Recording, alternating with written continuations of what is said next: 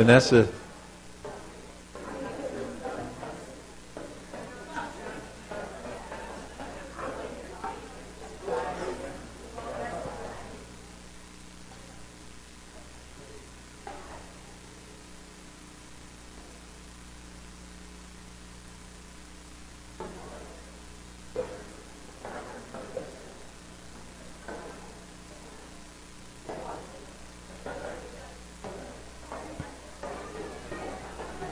Good morning, everyone.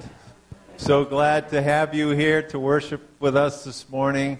You know, I heard uh, the, the president of Moody uh, on the radio this morning, and he was preaching, and he was saying that uh, an integral way of praying that's mentioned in James is that we praise the Lord with music. And he was making the point. He says, you know, some people say, ah, I, I'll I'll miss the music and I'll just come for the preaching. He says, that's the, the music is not a good time for you to find a parking spot. It's a good time to be here to praise the Lord. So I'm glad you people are here now, and you guys can all pat yourself on the back. Good job. So um, the music that we picked this morning, we're planning to have fun with it. We picked, I picked the music that I thought all of our visitors would know and we're going to have a great time. Feel free to stand up, clap, jump up and down, whatever you want. You have permission to do that. Those of you that are joining us online, you also can clap, jump up and down. You can do whatever you want. We're glad that you're with us as well. So let's stand together and let us sing. So this first song is a hymn, What a Friend We Have in Jesus. And I was originally thinking we can do it like it's always been done. And I said, no, we're going to put a little country into it. So try to keep up. Let's sing. Here we go. keep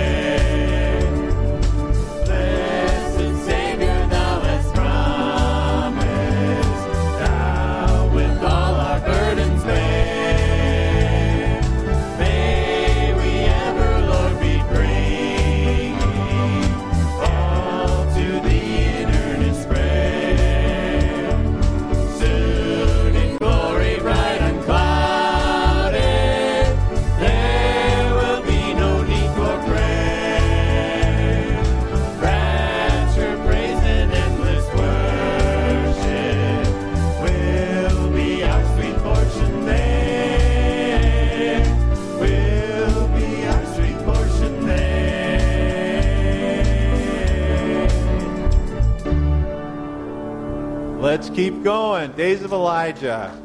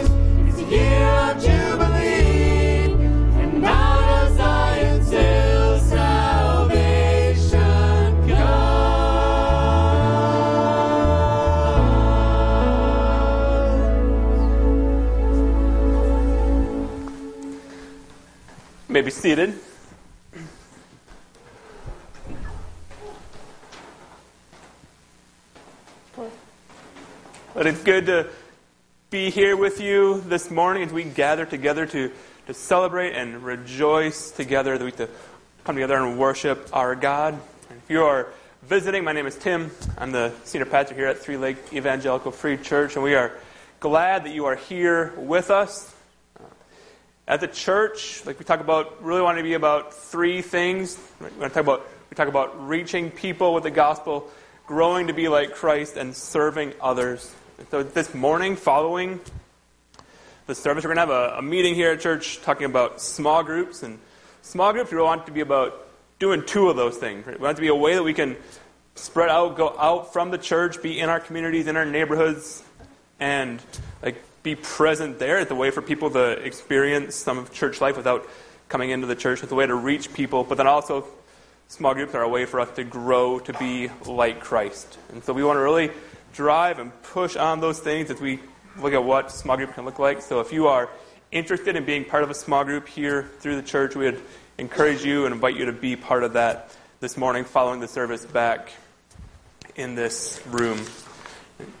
A couple other things. Uh, one is talk about, I think talk about being about at the church is serving others. One opportunity to do that is through serving in the nursery. If we need looking for people who will serve and work in the nursery. Um, and so if you are you're interested in doing that, you can fill it on the fill it on the connect card in front of you and drop it in the box, or you can talk to Amy Baumit and she will hook you up.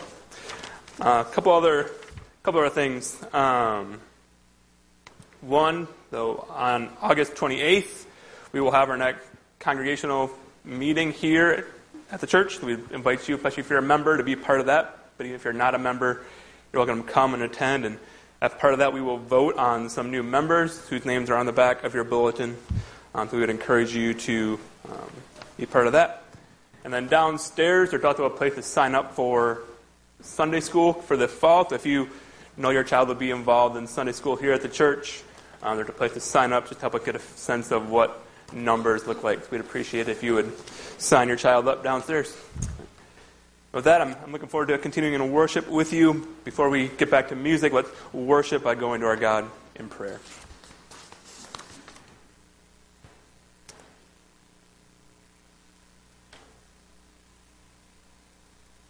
Father, we thank you for the chance to gather together as your people in this place you provided for us thank you for the work you've done in each life represented here to bring us to this place to have this opportunity to join together in worship of you, to bring gather together to hear your word and to become more like Jesus. That you would be at work in our heart and in our mind this morning to to spur us to worship. Pray that the words that we sing would serve to bring you glory and praise. That the word we hear from your word would spur us to become more like Jesus, to live lives that glorify and honor you. Father, we, we thank you for all the good work you do in each one of our lives, the things we so often take for granted praise you for all the ways you've blessed us. But have to pray for those who are, are walking through challenges and hard times right now, whether that's physical illness or emotional pain or spiritual struggle. That you would be at work even in the midst of dark moments we may have. That you would show yourself faithful. You should have to be the great comforter, the great healer. You would give us peace where it's needed, that you would give endurance where it's needed. That even if we walk through challenges, that we walk through struggle, that we'd be able to glorify you even in the midst of those trials, that you would be at work bring about your glory, even in hard times. Father, as we think of all that you've done for us, would it spur our heart now to continue to worship you? Pray in Jesus' name. Amen. So what did you do? I tried to walk away, but he wouldn't stop pushing me. So I pushed him so hard he fell down. And that's why you were punished. Did you expect something different? But even Torah says eye for eye. Why should I be punished too? Yes, but that is for a judge. You were hardly in a court of law. And you, all of you, are to be special. You are to act differently than others. You tell us to be gentle, but Rabbi Josiah said Messiah would lead us against the Romans, that he would be a great military leader. It is important to respect your teachers and honor your parents. And Rabbi Josiah is a smart man. But many times, smart men lack wisdom. Is there anything in Scripture that says Messiah will be a great military leader? There are many things about Scripture that you cannot understand yet, and that is okay, that is fine. You have many years ahead of you. And God does not reveal all things at once.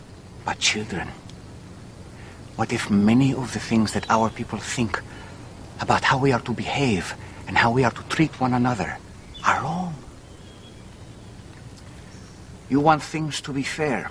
When someone wrongs you, you want to right it. And you know who else loves justice? But what does the Lord say in the law of Moses about justice and vengeance? Vengeance is mine. Yes, very good. Very good. Boys, pay attention. Uh, She doesn't even go to Torah class, huh? the Lord loves justice. But maybe it is not ours to handle. Do you remember when David had the chance to kill King Saul, who was evil to him? But he didn't. Saul was God's anointed. And it was not the right time for justice. And God says he will have compassion on his people when. What? Uh, Let's see if someone who studies this at school is learning, huh? When their strength is gone? Yes, very good. So, maybe we let God provide the justice. hmm? Maybe we handle these things in a different way. Not trying to be the strongest all the time. Even Messiah? You will have to see. But do not expect Messiah to arrive in Jerusalem on a tall horse carrying weapons. And he will be most pleased with those of you who are the peacemakers. Where were you yesterday? I had to stay in town later on. There was a woman who needed my help. Did you build something for her? No. You remember when I said that I have a job that is bigger than my trade? There is a woman who has had much pain in her life. And she was in trouble. So I helped her. Is she your friend? She is now. And I have chosen her and others and more soon to join me in traveling. Do they know you? Not yet. But what if they don't like you? Many won't. This is my reason for being here. I still don't understand. What is your reason for being here?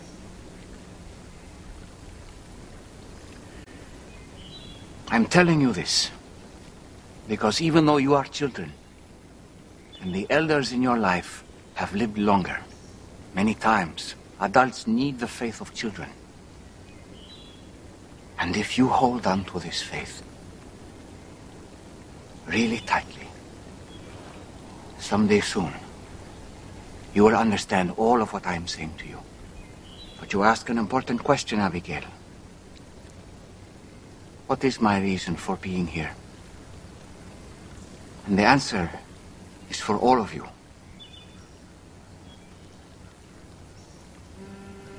The Spirit of the Lord is upon me. He has anointed me to proclaim good news to the poor. He has sent me to proclaim liberty to the captives and recovering of sight to the blind.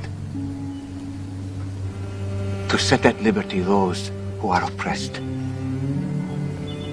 To proclaim the year of the Lord's favor. Isaiah,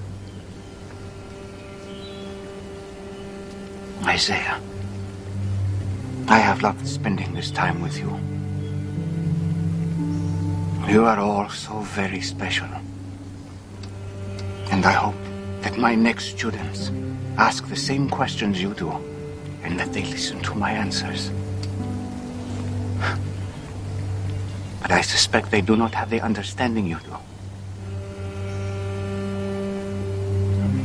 And I hope that when the time comes, they will tell others about me, like you have.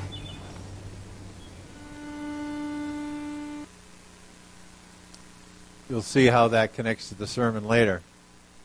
In case you don't know what that was, that was from the current TV streaming series, The Chosen. It tells the story of Jesus from the perspective and with the eyes of those who he impacted. It's extremely well done, extremely powerful. I'm a big fan, so if you aren't already into that, just download the Chosen app. And if it's an app that asks you to pay something, that's the wrong one, but it's totally free and you'll enjoy it. So let's continue our worship um, together. Stand if you can, and let's worship the Lord.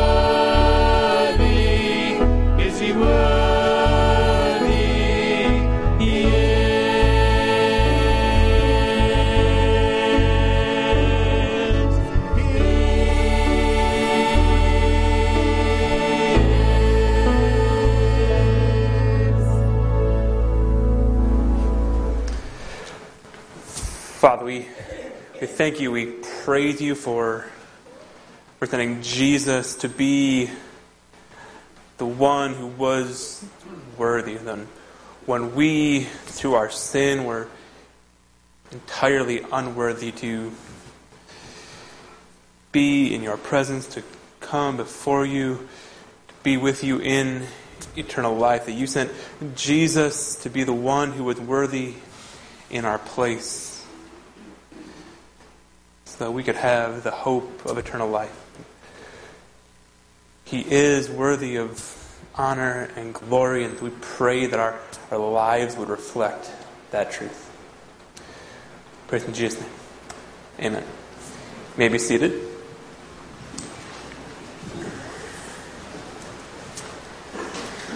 If you're a child age four through seven, you can head downstairs to Children's Church if you want to do that.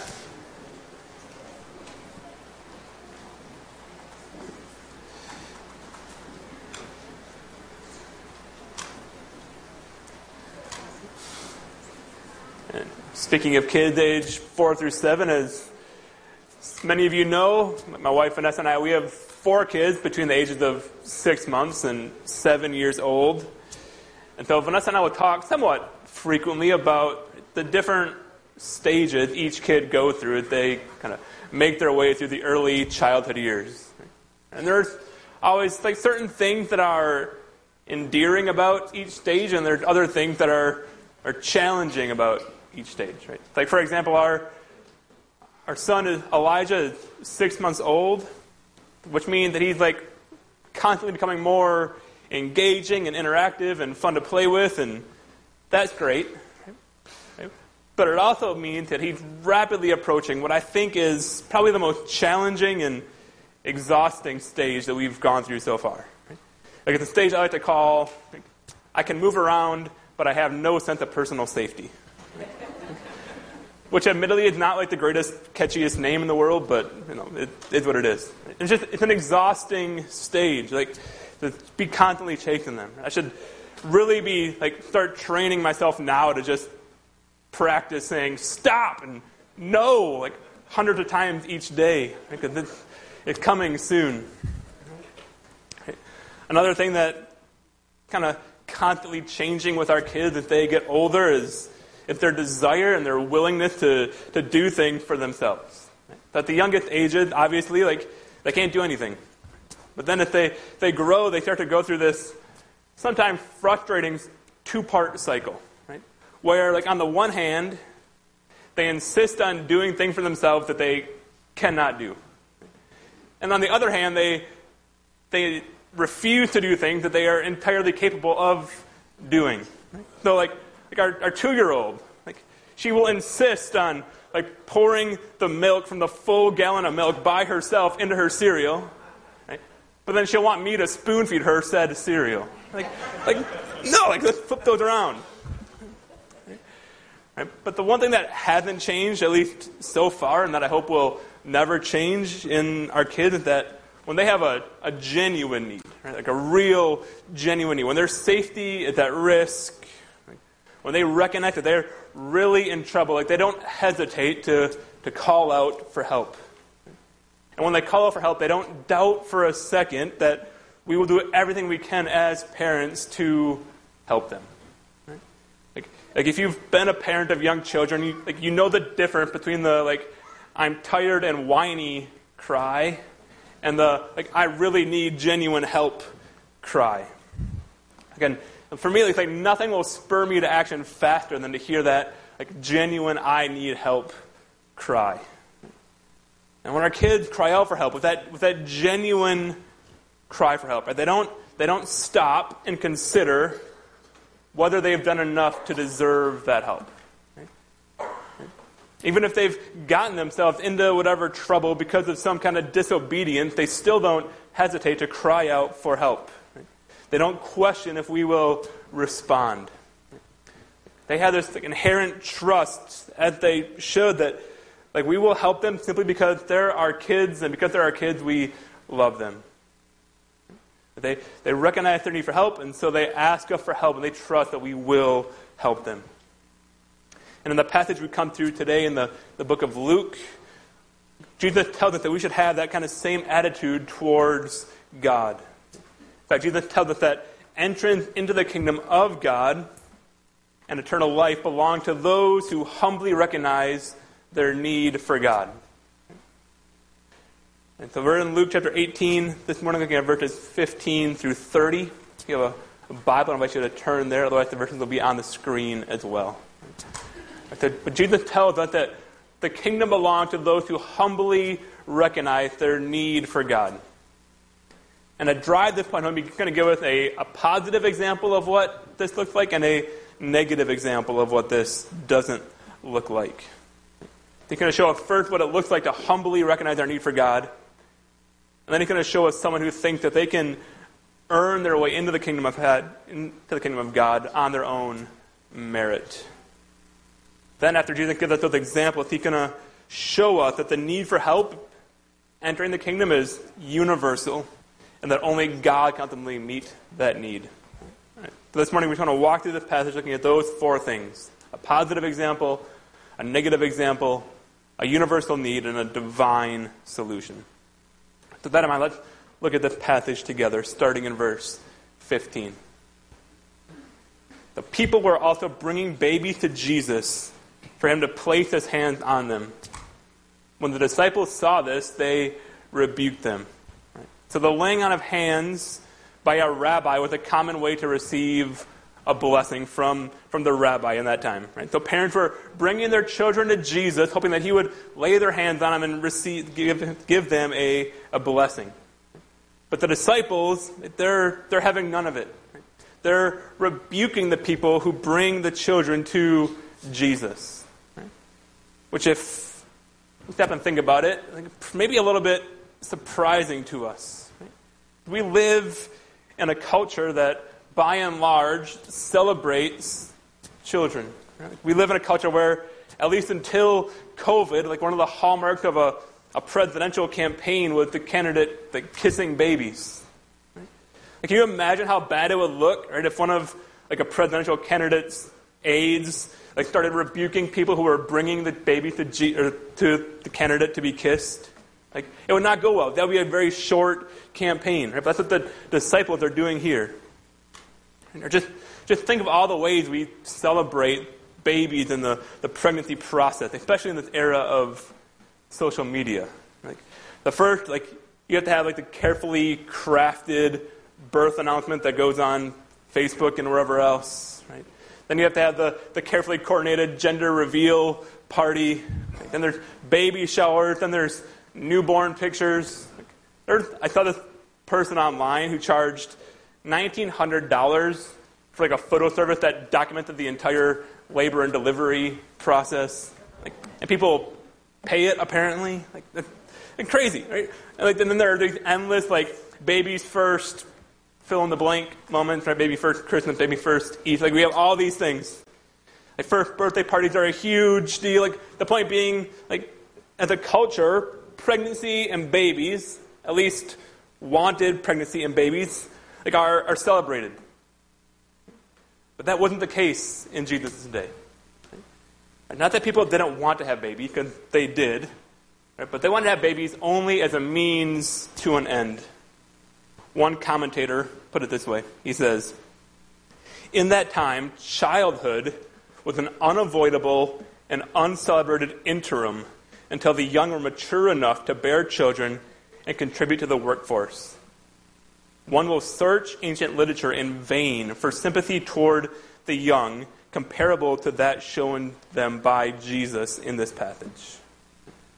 In that day, it was common for children to only be valued because one day they would grow up to have children of their own, thereby propagating the family line and join the workforce.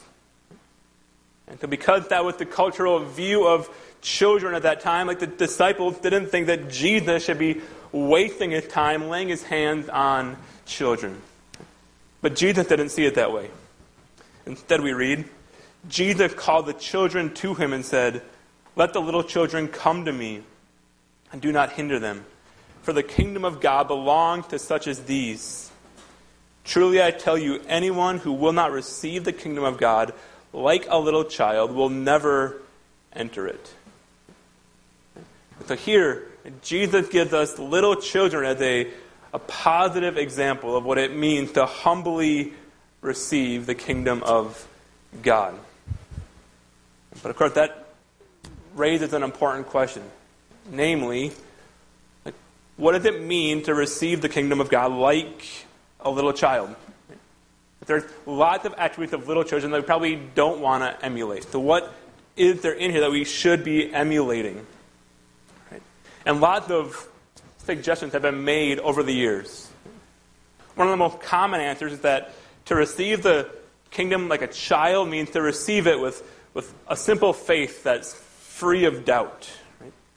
Right? That you should receive the kingdom the way a young child receives the word of their parents as irrefutable truth. But then, as we read the New Testament, we see Jesus being tender towards people who, who struggle with doubt. Right? You think of, think of Thomas, who after the resurrection goes on to say, like, unless I see the nail marks in his hands, and put my finger where the nails were, and put my hand into his side, I will not believe. And when Jesus shows up in person uh, a week later and talk to Thomas, he doesn't say, like, Thomas, Thomas, like, don't you remember what I said about childlike faith? Like, that doubt wasn't very childlike of you. Like, he doesn't rebuke him for it. Right? Instead, he says, hey, put your finger here. See my hands. Reach out your hand and put it in my side. Stop doubting and believe. And so when Jesus tells us to receive the kingdom of God like a little child, I don't think he means primarily that we should receive it free of doubt or receive it without asking hard questions. Instead, as I alluded to in the introduction, I think what Jesus primarily means that when we are to receive the kingdom like a child, he means that we're supposed to receive the kingdom of God humbly. Right? We should be fully aware of our need for God as we receive the kingdom. We receive the kingdom by being utterly aware of our dependence on someone other than ourselves. Like we enter eternal life knowing that there is nothing we can do in our own power to merit life on our own. We enter the kingdom humbly. This also makes sense of the, of the context that Luke places this passage in. In the passage immediately before this, Jesus told the parable of two men who, who went to the temple to pray. And the first man was the Pharisee who prayed, God, I thank you that I am not like other people robbers, evildoers, adulterers, or even like this tax collector. I fast twice a week and give a tenth of all I get. So that was the first man who was clearly not humble. And there's the second man who was a tax collector, who we're told could not even look up to heaven, but beat his breath and pray simply, God, have mercy on me, a sinner. And Jesus tells us that the tax collector, the humble one who went home justified before God. And he goes on to say, For all those who exalt themselves will be humbled, and those who humble themselves will be exalted.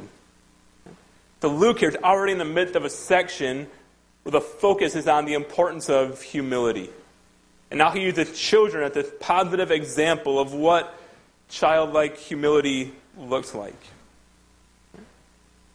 Right, when it comes to like having their needs met by a loving parent, like children don't sit and think they have to do something to earn it. Like my kids, I hope, don't sit and think like, I wonder if I clean my room well enough to earn dinner tonight. Like, or I wonder if I was I was well behaved enough to get to sleep in my bed tonight. Like they don't wonder those things. Or conversely, like if one of my kids gets themselves into a, a dangerous situation because they broke a rule, because they disobey, they don't fail to cry out for help. Right? They don't fear that we won't help them because of their disobedience. Kids trust their parents to take care of them simply because they're their parents, not because they've done anything to earn their parents' love. Like, and that should be our attitude in our relationship with God as well. Right? There is nothing we can do to earn His favor. There's nothing we bring to the table. We need Him to meet our most basic need. Right? We need Him for eternal life. And we trust Him to meet that need because through faith in Jesus, we have become His children. Not because of everything we bring to the table. And that sense of our need that, that sense of humility that comes with knowing that we can offer nothing should impact on how we live the rest of our lives. It should impact how we interact with others around us. We should be humble people, knowing that there's nothing great about us, but it's only because of what God has done in and through us that we have anything to offer. And conversely, there's those who, who think that they can earn God's favor. Right? There are those who, in their pride, think that they can earn their way into the kingdom of God on their own merit. And we see an example of that in verses 18 and 19. In verse 18, we read A certain ruler asked him, Good teacher, what must I do to inherit eternal life? Why do you call me good? Jesus answered, No one is good except God alone. And so, in saying that, when asking the question, Why do you call me good? Jesus is not denying that he is good. He's not saying that he's not the Son of God. That, in fact, he is God incarnate. But he knows that this man who's asking the question doesn't recognize his divinity. And so this man just sees Jesus as another teacher. If that's the case, then he shouldn't be calling him good, because only God is good. This is an interesting setup for the rest of the story. Because as we'll see as we move forward here, right, this man is about to plead his own goodness. And he hears Jesus telling him that there's no one good except God. So after that quick aside, Jesus then returns to answer the man's question. What must I do to inherit eternal life? Jesus says, You know the command. You shall not commit adultery. You shall not murder. You shall not steal. You shall not give false testimony. Honor your father and mother. What's interesting about this verse that Jesus here chooses five of the Ten Commandments to kind of highlight. Right? But If you look at those five that he chooses, right, don't commit adultery, don't murder, don't steal, don't lie, honor your father and mother. He chooses those five. And if you think about those five and compare them to the other five commandments, one of the things you'll notice about these five commandments is that they're the five that are most externally obvious. Right? Like, like I know Jesus will tell us like, that to hate someone is to violate the commandment against murder or to have lust in your heart is to violate the command against adultery. But according to the, the common Jewish understanding at that time, like what the commandments required was pretty cut and dried. Like, either you murdered or you didn't. Either you stole or you didn't. Either you did each of these things or you didn't do them. So this man can say, like, look, I've done none of those things. I have kept those in the verse 21. All these I have kept since I was a boy. Okay. And so at this point, I feel like this guy should have sensed that this is a bit of a setup. Like, Jesus had started out by saying, There's no one good but God. And then Jesus selectively chooses five of the Ten Commandments to highlight. He chooses the five that it's most likely this man can able to, is able to claim that he has kept. It seems like the man should have been able to see the jaws of the trap closing, right? But he doesn't. Right? Instead, he just says, Psh, that it? In that case, I'm good. Right? But of course, that's not it. Verse 22, Jesus says, When Jesus heard this, he said to him, You still lack one thing. Sell everything you have and give to the poor, and you will have treasure in heaven. Then come follow me. So we need to be careful here. Jesus is not teaching salvation by poverty. The Bible teaches us that salvation is by grace alone through faith in Jesus alone, right? not by grace alone through poverty alone. So Jesus is not saying right, that it's universally true that if you just sell everything, you will be saved. Jesus is getting at something far deeper here. This is not ultimately a test of the man's good works, but it's a probing of the man's heart. It's an examination of his fundamental allegiance.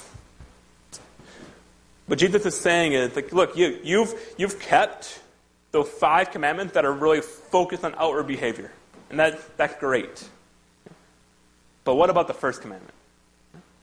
What about the commandments that are more concerned with your heart than your action? The first commandment is, You shall have no other gods before me. Have you kept that one? Jesus really saying is, you need to choose your God. Is it your God Yahweh, or is it wealth? You say you've kept all the commandments, but have you really? Like, You look good on the outside. Your actions look great. But, but how is your heart? That your heart reflect that you're truly following after God and putting God above all else. And we, we see the man's implicit answer to that question in verse 23. When he heard this, he became very sad because he was very wealthy. Jesus looked at him and said, How hard is it for the rich to enter the kingdom of God? And for this man, he was expecting his outward good behavior to get him into the kingdom. Despite the fact that his heart was crawling with idolatry. He thought the fact that he hadn't committed adultery or the fact that he hadn't stolen or murdered would be enough to earn his way into heaven. He didn't think he actually needed God for this. Which is why he served as a, a negative example of what Jesus is teaching us in this passage. Children, when they, when they find they have a genuine need, they don't concoct a list of reasons they should, they deserve help. They simply ask. But this man recognizes his need, and we know he sees the need because he starts out by asking, What must I do to inherit eternal life? He knows there's a need there. But then, instead of humbly recognizing his need for help, he clings to his his good works and his wealth as the thing that will make him worthy of the kingdom. And so ultimately, his, his fundamental problem is a, is a problem of idolatry. He loves his wealth and his possessions more than he loves God. He wants a life of comfort and ease and luxury now more than he wants an eternal life in the future. This should serve really as a warning to each and every one of us. We may not all be rich like this man, right? though by the world standard, most of us are quite wealthy. But even if we're not rich, we're all prone to make different things into idols.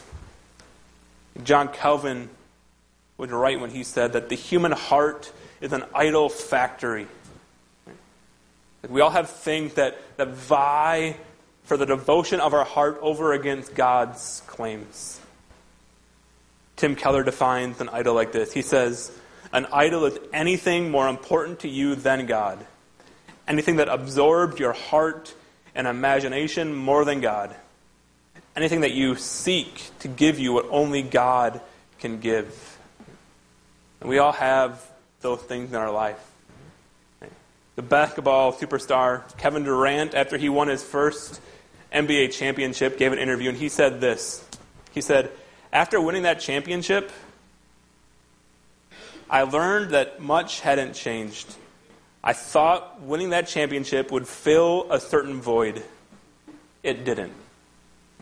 Now, look, I don't know Kevin Durant, obviously. I don't know all his thoughts and emotions. I don't know the, the inner workings of his heart. But from an outsider perspective, at that quote, it sure sounds like he was making winning a championship an idol. That he made a certain level of career success into the thing that would bring him fulfillment. And once he'd attained it, he found that it didn't fill the hole that he had expected it to fill. It was an idol that he found wanting. We all have those things. And the question is like what what are your idols? Maybe for you, like the man in this passage, like, it's money and wealth is your idol. Or maybe for you, like, like for Kevin Durant, some form of career success is your idol. Or maybe it's personal safety and security. Maybe it's your physical appearance. Maybe it's some form of entertainment. Maybe it's your family. Maybe it's fame. Maybe it's relationships. Right? The list of possibilities is endless. Right? But what are your idols? What are the things that you are expecting to fill the hole that only God can fill?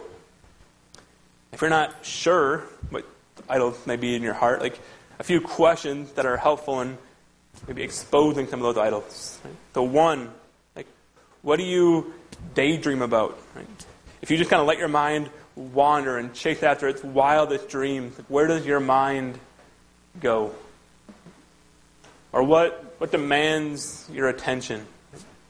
Maybe you've had that moment where you sit down to read your Bible, or you sit down to have a focused time of prayer, and like suddenly, like without fail, something pops into your mind that demands your immediate attention.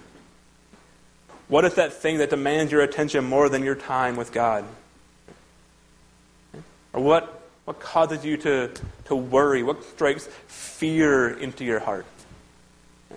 Or what causes you to get irrationally angry? The answer to each of those questions can serve to kind of point us toward examining what idol may be lurking in our heart. And so the bad news is, right, we all have this problem. Like we're all like this man in the passage. We all have idols. And Jesus said that anyone who has idols in their heart will not enter the kingdom of God. In verse 25, he says, Indeed, it is easier for a camel to go through the eye of a needle than for someone who is rich to enter the kingdom of God. And so he uses here the example of someone who is rich because he has just been speaking to the man who is rich. But he could have filled in any idol there. It's easier for a camel to go through the eye of a needle than any idolater to enter the kingdom of God. If that's the case, it raises another important question, which is a question that gets asked in verse 26.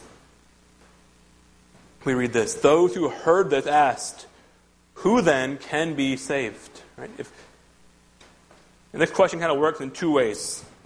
At that time, wealth and possessions, they were seen as a sign of a blessing from God. And so one way this question works is like it's a way of saying, like, if even the rich, right, those who are the most blessed by God, can't be saved, what hope do the poor have? And I think as the people asked this question, uh, that's what they were thinking. If the rich can't be saved, then what hope do the poor have? But the other way the question works, and the way that I think Jesus understands it when he answers the question is this. Right? If idolatry can keep us out of the kingdom, then who can be saved? Right? If any idolatry can keep us out of the kingdom, then who can be saved? as we said, right, we all have idolatry in our hearts. We all at times give something other than God the place in our heart that God deserves. So if idolatry can keep you out of the kingdom, then what hope do we have? We all have these idols, and so therefore the need for help a universal need. There is no one who can, by their own moral effort, earn their way into the kingdom of God. Like you can't earn eternal life through your behavior. You can't get to heaven by being a good person or even by coming to church enough.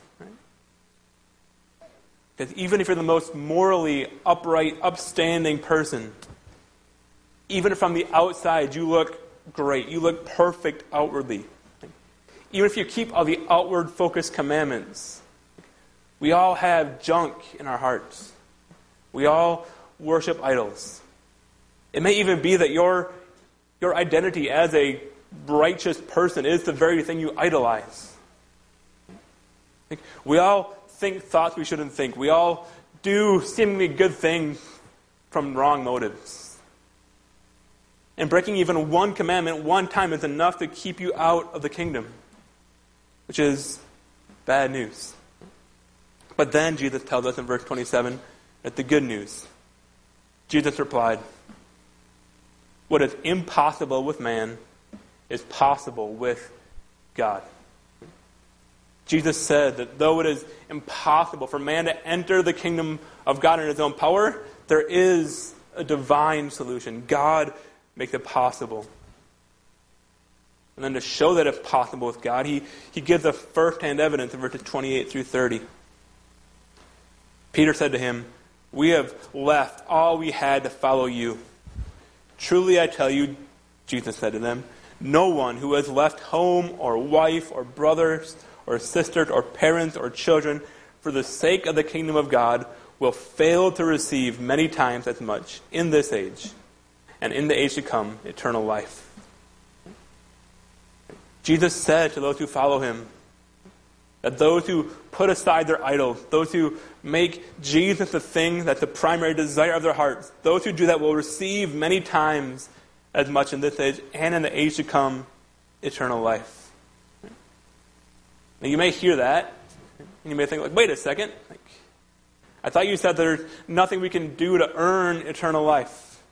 Like leaving home for the sake of the kingdom sounds like something I do. Right? But it's not the, it's not the action itself that leads to eternal life. Right? It's, what, it's what enables the action that leads to eternal life. Perhaps that the only idol more common than wealth is the relational and physical security that comes from a home surrounded by family. We feel it now in our culture that how valuable family and home is, but it was especially true in that culture. Family was everything. The family home, the family land was, was everything. It was the key to a person's welfare, it was the key to a person's security. It was the hub of their most important relationships. Like the home and the family was everything. What could motivate someone to give that up? And the only thing that could possibly cause someone to give all that up is if they trusted someone else with their welfare and their relationships even more. Right? And that's what faith is.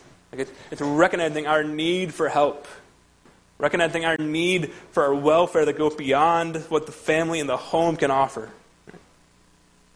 It's recognizing that a family or wealth or any other idol will never save us.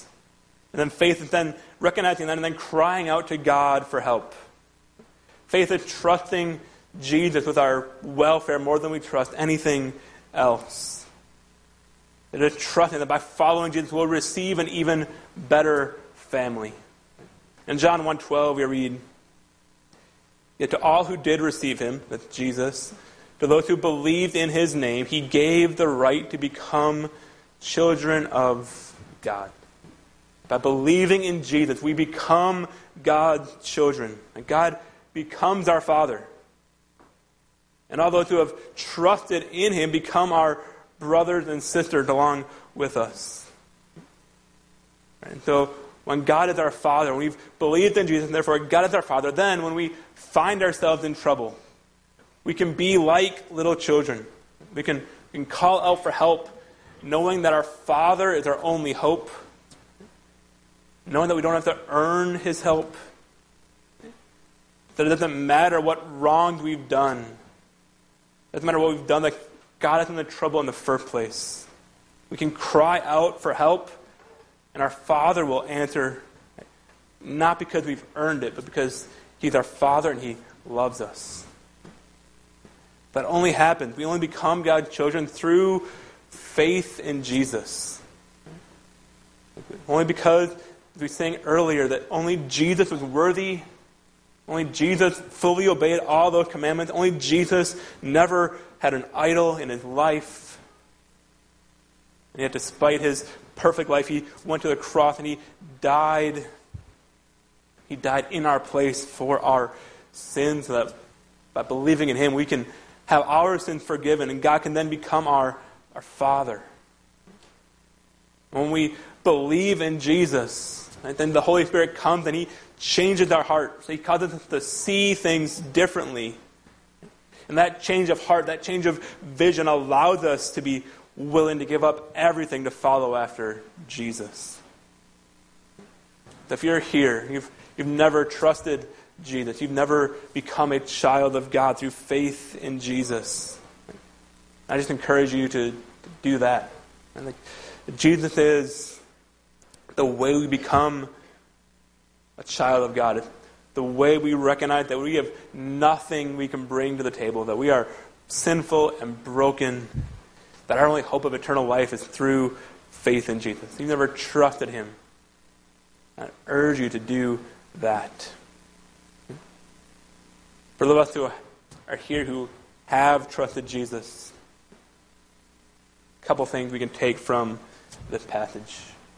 First, as we read this, as we read this section of Luke with its focus on humility, let it form you, let it shape you into a more humble person. It's easy to let pride sneak in. It's easy to look at our outward behavior and think, I'm better than that person, and I'm way better than that person. And like, but like, let this passage remind you that apart from Jesus, we're as hopeless as anyone else. Second thing to take from this, right? It's a, an invitation to examine your heart for idols. And if you find those idols, if you see those idols in your life, right? The great news of the gospel, you don't have to bury them in shame, like and try to hide them from everyone else. The hope of the gospel that those idols, are, that idolatry is already forgiven. You can bring it to Jesus. You can bring it before your Father. You can cry out to Him for help in overcoming that idol because He is your Father. And You can trust that He will come to you and help overcome that idolatry. So let's be a people who are humbly examining ourselves for idols, who model repentance when we find those idols. And let's let that impact on our lives shape how we live in the world and among people who don't know and believe in Jesus. Let's pray.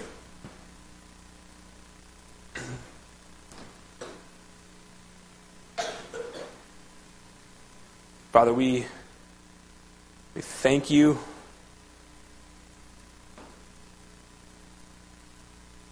That even though our hearts and our minds are prone to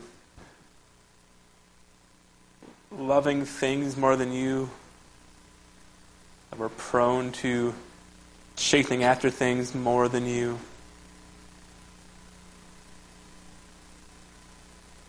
We're prone to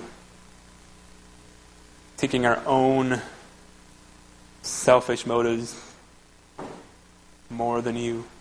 You do not leave us in our sin. You do not leave us in our idolatry. That you sent Jesus to die on the cross in our place to make forgiveness of our idolatry possible.